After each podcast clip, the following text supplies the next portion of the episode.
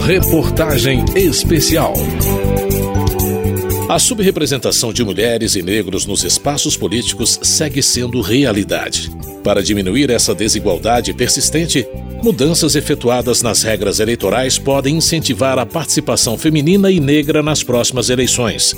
Acompanhe na reportagem de Eduardo Tramarim.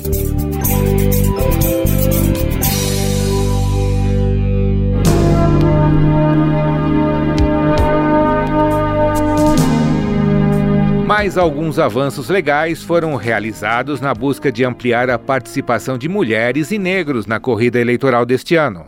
A PEC 18, aprovada neste ano, consolidou na Constituição as cotas de recursos financeiros para mulheres e negros. Essa regra vinha sendo aplicada por força de interpretação dos tribunais, mas não era uma norma escrita em lei e nem na Constituição.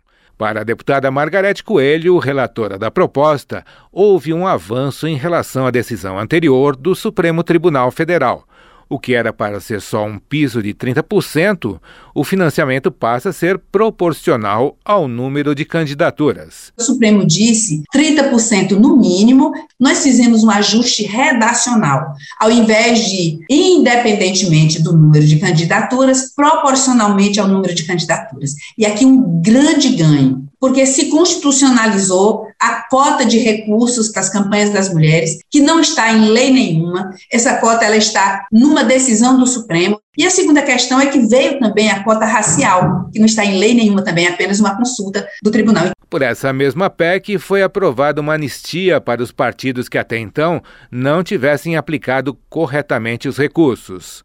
Uma proposição temerária para a aplicação das cotas, ressalta a consultora legislativa Ana Luísa Bax. Do ponto de vista da força das cotas, a aprovação dessa anistia enfraquece um pouco o uso das cotas nas eleições de 2022, se alguns partidos entenderem que a regra não é para valer e que poderia vir a ser aplicada uma outra anistia posteriormente. Mas, para a consultora legislativa, a mudança que pode ter maior impacto para ajudar na eleição de mulheres consta de uma PEC aprovada no ano passado. Uma norma foi aprovada na PEC, que a relatora foi a deputada Renata Abreu, que duplica o valor do voto em mulher na distribuição dos recursos dos fundos, né? Então, o voto dado em mulher, ele vale por dois quando é feito aquele cálculo dos percentuais. Então, é um estímulo para candidaturas de mulheres. Outra importante medida para candidaturas de mulheres e negros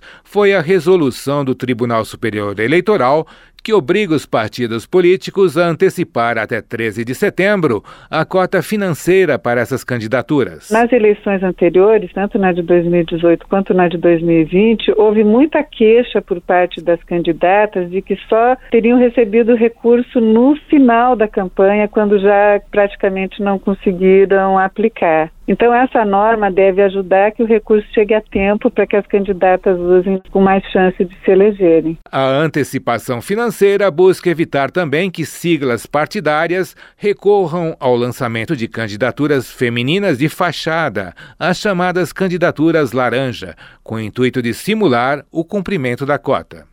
Ana Luísa Baques interpreta que o conjunto dessas medidas foram pequenos incrementos e que se espera, junto com o esforço de mobilização das mulheres, venha repercutir na próxima eleição. Mas a consultora destaca que existem propostas em tramitação que, caso aprovadas, podem fortalecer ainda mais a participação das mulheres em eleições futuras. Nos últimos anos, teve um esforço da Câmara para tentar aperfeiçoar as cotas seja adotando reserva de vagas que parte das cadeiras legislativas fossem destinadas para mulheres, seja por outras formas, como fazer com que depois da eleição se distribuísse as cadeiras dentro dos partidos para um homem, uma mulher, um homem, uma mulher. Isso é um projeto de lei complementar. A consultora explica como deve ser feita a repartição de recursos financeiros para mulheres e negros nos partidos. A primeira distribuição é feita entre mulheres e homens. Então, o partido pega os seus recursos e distribui eles na proporção de candidatas mulheres e candidatos homens, não pode ter menos que 30%. Depois dos recursos que as mulheres recebem, esses recursos vão ser distribuídos entre as mulheres brancas e as mulheres negras. A mesma coisa os dos homens. Emoção no coração da gente, então de repente começa a chegar, tá ali na frente, bandeira acenando. A Procuradora Regional da República, Raquel Branquinho, coordenadora do Grupo de Trabalho de Prevenção e Combate à Violência Política de Gênero do Ministério Público Federal, acrescenta a importância da Lei 14.192 de 2021 como instrumento de defesa contra a violência e acesso da mulher na política. Temos o artigo 326 que trata de assediar, constranger, humilhar, perseguir ou ameaçar por qualquer meio candidata a cargo eletivo ou detetora de mandato eletivo, utilizando de menosprezo, discriminação à condição de mulher, a sua cor, raça ou etnia, com a finalidade de impedir ou de dificultar sua campanha eleitoral ou o desempenho do seu mandato. Para a deputada Tereza Nelma, do PSD de Alagoas e procuradora da Câmara, apesar das garantias conquistadas, os números de participação de mulheres na política são lamentáveis quando comparados com outros países. No ranking da União Interparlamentar, o Brasil está na centésima, quadragésima quinta posição entre 192 países pesquisados, ficando atrás de todos da América Latina, com exceção do Haiti. Também fica atrás de países considerados ultraconservadores, como exemplo da Arábia Saudita e do Iraque. Mulheres foram 33,6% das candidaturas na eleição de 2020, embora representem 53% do eleitorado. Na Câmara dos Deputados, elas assumiram na eleição de 2018 15% das vagas parlamentares.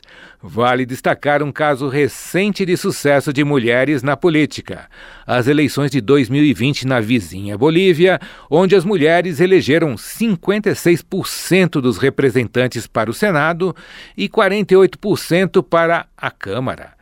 A Bolívia passou a ocupar a terceira posição na participação mundial de mulheres na política.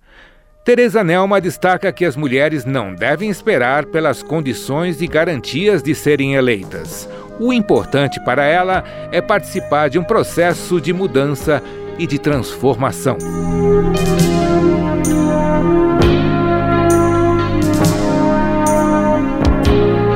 Da Rádio Câmara de Brasília, Eduardo Tramarim.